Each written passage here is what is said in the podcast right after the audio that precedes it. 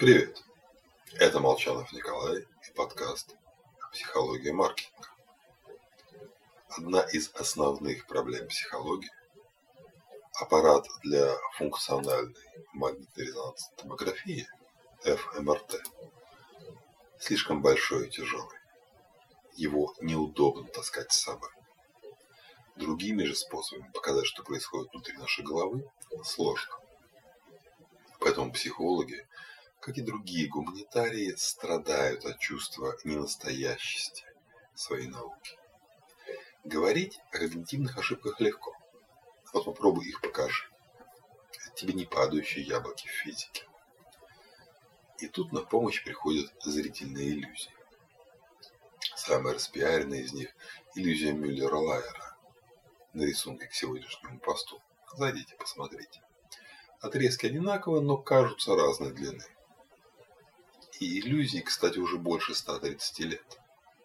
И до сих пор она содержится в учебниках по психологии. Потому что не так уж и много наглядных и интересных феноменов, в которые можно ткнуть нос. Только вот люди, посмотрев на эти отрезки, часто говорят, ну и что?